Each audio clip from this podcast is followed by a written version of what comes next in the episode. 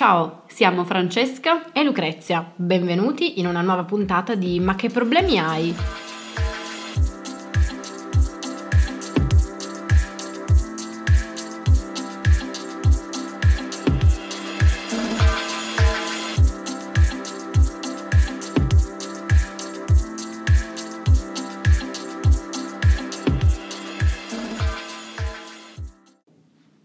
Partiamo a bomba anticipando l'argomento di oggi. Sport preferito? Partiamo a bomba dicendo che io non ho uno sport preferito, però da piccola, anzi da preadolescente, facevo arrampicata. Allora, il mio rapporto con lo sport è talmente controverso che a questa domanda io rispondo maratonare serie TV, perché secondo me anche per fare questo ci vuole una certa preparazione atletica, che non tutti hanno e si possono permettere modestamente. Ma c'è un momento, mm, un ricordo particolare che ti lega allo sport, magari da piccolina, che ti piace raccontare? Beh, come tutti i bambini figli di genitori lavoratori, eh, anche io e mio fratello eh, in- durante le vacanze estive a scuola mh, frequentavamo i centri estivi.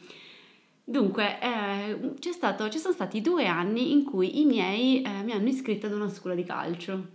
Vabbè, ok, cioè non che io dimostrassi particolari abilità, ecco, cioè ero un centro estivo qualunque, perché non scegliere una scuola di calcio? Eh, dunque, era questo centro estivo, stavamo facendo insomma la solita partitella lì di calcio e mm, si tratta di dover difendere la porta nel momento in cui c'era un, non vorrei dire rigore perché so che non è un rigore, insomma c'era un... Io non sono esperta, quindi Ragazzi, scusate, c'era eh, l'avversario che tirava in porta e noi eravamo tutti lì davanti, questo era. Allora, il ragazzino che doveva tirare la palla era esattamente di fronte a me. Io l'ho guardato e ho pensato, a proposito del sesto senso che dicevamo nella puntata scorsa che io non, non avevo, forse mi è morto in quel momento. è stato colpito dalla palla. Esatto. Vedi? Ho guardato il ragazzino e ho detto, "Mm, questo mi prende in faccia. Non ho avuto neanche il tempo di pensarlo che questo ragazzino ha calciato il pallone, mi ha preso effettivamente in Ma che faccia. cattiveria! Comunque, eh, avevo un cappellino che mi è volato via. Io sono caduta per terra e per giunta la palla quasi rischia- ha rischiato di entrare nella nostra porta, quindi un sacrificio inutile. Questo palesemente è un trauma infantile. Esatto. Ma a proposito di traumi infantili, Lucre, quali, quali sono i tuoi traumi con lo sport? Allora, di traumi direi diversi. Con lo sport in particolare mi ricordo questo mm, episodio, ero alle medie e quindi c'era la classica partita di palla avvelenata, pallamano, adesso mm, non me ne vogliate, non mi ricordo assolutamente. Comunque quel gioco in cui devono colpirti con la palla, cioè tutti contro tutti. E io ero la classica persona che arrivava alla fine, ma semplicemente perché nella vita ho imparato a schivare i problemi, sono molto agile e quindi poi mi ritrovavo davanti la squadra avversaria, tutti avvelenati, super incazzati, mi lanciavano la palla e chiaramente mi prendevano ed era molto brutto. Quindi direi rapporto con lo sport nullo, se posso lo evito e non interessata, grazie. Cioè riconosco che sicuramente a livello fisico per tenersi in forma o scaricare la tensione è molto utile, quindi io mi limito a quello, però per il resto mm, non interessata, ecco. Ok, dunque, però dobbiamo ammettere che per quanto lo sport non ci piaccia, fa bene. Almeno così dice Google. Infatti, ieri Se lo dice Google. Esatto, una fonte, la prima fonte di qualunque cosa ci dice che eh, aiuta a mm, diminuire le probabilità di morte precoce, Noi sempre allegri comunque.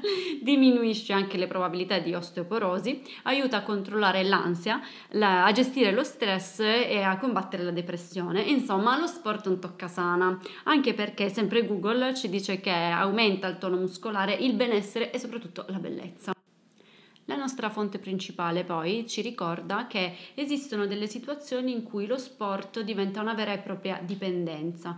Infatti, quando ehm, nelle 24-36 ore successive all'allenamento eh, si mostrano tutti quei eh, disturbi da astinenza, eh, si è ormai caduti in una sorta di dipendenza dallo sport. Lucre, sono sicura che tu avrai fatto delle ricerche anche per questa puntata, quindi dimmi che rapporto hanno le persone con lo sport? Effettivamente devo ammettere che anche oggi c'è il pippone filosofico sull'argomento del giorno. E infatti devo dire che eh, quando abbiamo scelto questo argomento ho cominciato a riflettere, mi sono accorta che per la mia esperienza quando c'è stato il vero boom dei social, in particolare Instagram, ero quasi ostile nei confronti dell'argomento perché secondo me eravamo letteralmente bombardati da video e contenuti sportivi, quindi training online, coach online, fitness influencer, cioè è diventata da che era una passione un'ossessione collettiva e quindi addirittura quando magari facevo conversazione mi si chiedeva eh, se andassi in palestra, se mi piacesse lo sport, io mi sentivo quasi giudicata a dire che non ero tanto interessato, magari non frequentavo assiduamente una palestra.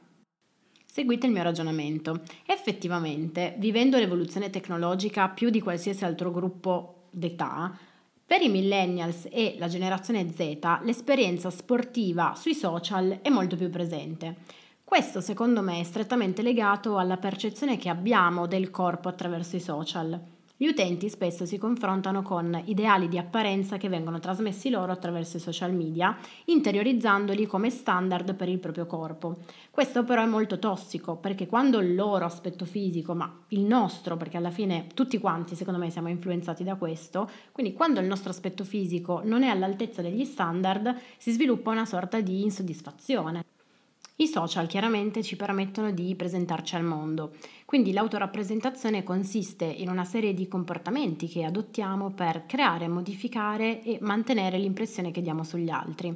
Su piattaforme come Instagram, ma in generale su tutte quelle piattaforme che ci danno la possibilità di creare contenuti visual, l'autorappresentazione è prettamente fisica, quindi è innegabile che ci sia una certa influenza sull'immagine che abbiamo del nostro corpo.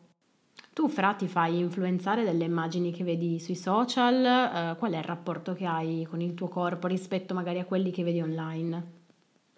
Dunque, inizio prendendola alla larga. Eh, io sui social spesso incappo in reel video sportivi, eh, pur non avendo un follow a degli, degli account sportivi. Um, li guardo con, con piacere, nel senso mm, penso che sia mm, bello vedere mm, quello che un corpo è in grado di fare, per intenderci, non so, fare la verticale su una mano, ecco.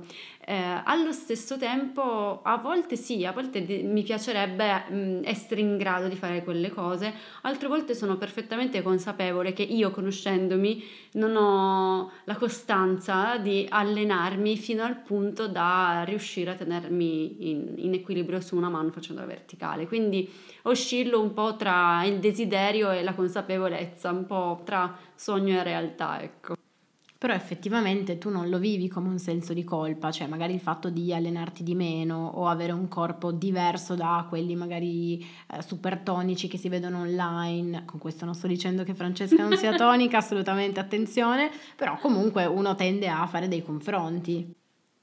No, non lo vivo come un senso di colpa, almeno non adesso, in questo momento ho sensi di colpa per altri motivi. Mm, però almeno al momento la questione fisica l'ho elaborata abbastanza bene, cioè sono arrivata a un livello di consapevolezza per cui sì è importante prendersi cura del proprio corpo, fare un po' di movimento, ma mm, mangiare bene, insomma quelle cose da mh, mm, proprio accudire se stessi in modo da mh, preservare la propria integrità fisica e mentale. Eh, anche se comunque non si arriva ad avere un corpo statuario, ecco, cioè alla fine forse essere imperfetti in un mondo dove tutti sono già perfetti è anche un po' una rivoluzione, dai. Sì, sono d'accordo e anzi mm, non stavo dicendo che la diffusione dello sport online fosse un fattore negativo, anzi per antonomasia lo sport rappresenta un importante veicolo per promuovere dei valori, però sicuramente la dimensione social ha aggiunto forse un livello veramente um, esagerato, quasi appunto ossessivo per il corpo. E a tal proposito volevo aggiungere un fun fact basato sui dati. Diversi studi hanno mostrato come l'ossessione per il fitness sia cresciuta ancora di più durante la pandemia. Nel 2019 però Nutrimente, ovvero l'Associazione per la prevenzione, cura e conoscenza dei disturbi alimentari, ha condotto uno studio attraverso il monitoraggio sul web di un campione di circa 1500 italiani su oltre 100 fonti, dai magazine ai blog alle community nazionali, raccogliendo poi il parere di 20 esperti per interpretare al meglio questi risultati ed è eh, venuto fuori che su ogni 10 italiani. Per 6 lo sport era già sinonimo di ossessione prima della pandemia. Quindi forse azzarderei che alla fine siamo un popolo di insicuri che ha bisogno di costruire le sue sicurezze facendo riferimento a delle, dei punti saldi che poi talvolta si trasformano in ossessioni. Quindi amici siamo arrivati al sondaggio del giorno e volevo chiedervi, ma mm, il fitness sui social vi motiva o vi demoralizza? Fateci sapere. Questa cosa a me millennial ricorda tanto RISP sul mio. Siamo vecchi. Quindi RISP sul nostro podcast.macheproblemiai.gmail.com Ci sentiamo presto. Ciao, Ciao amici!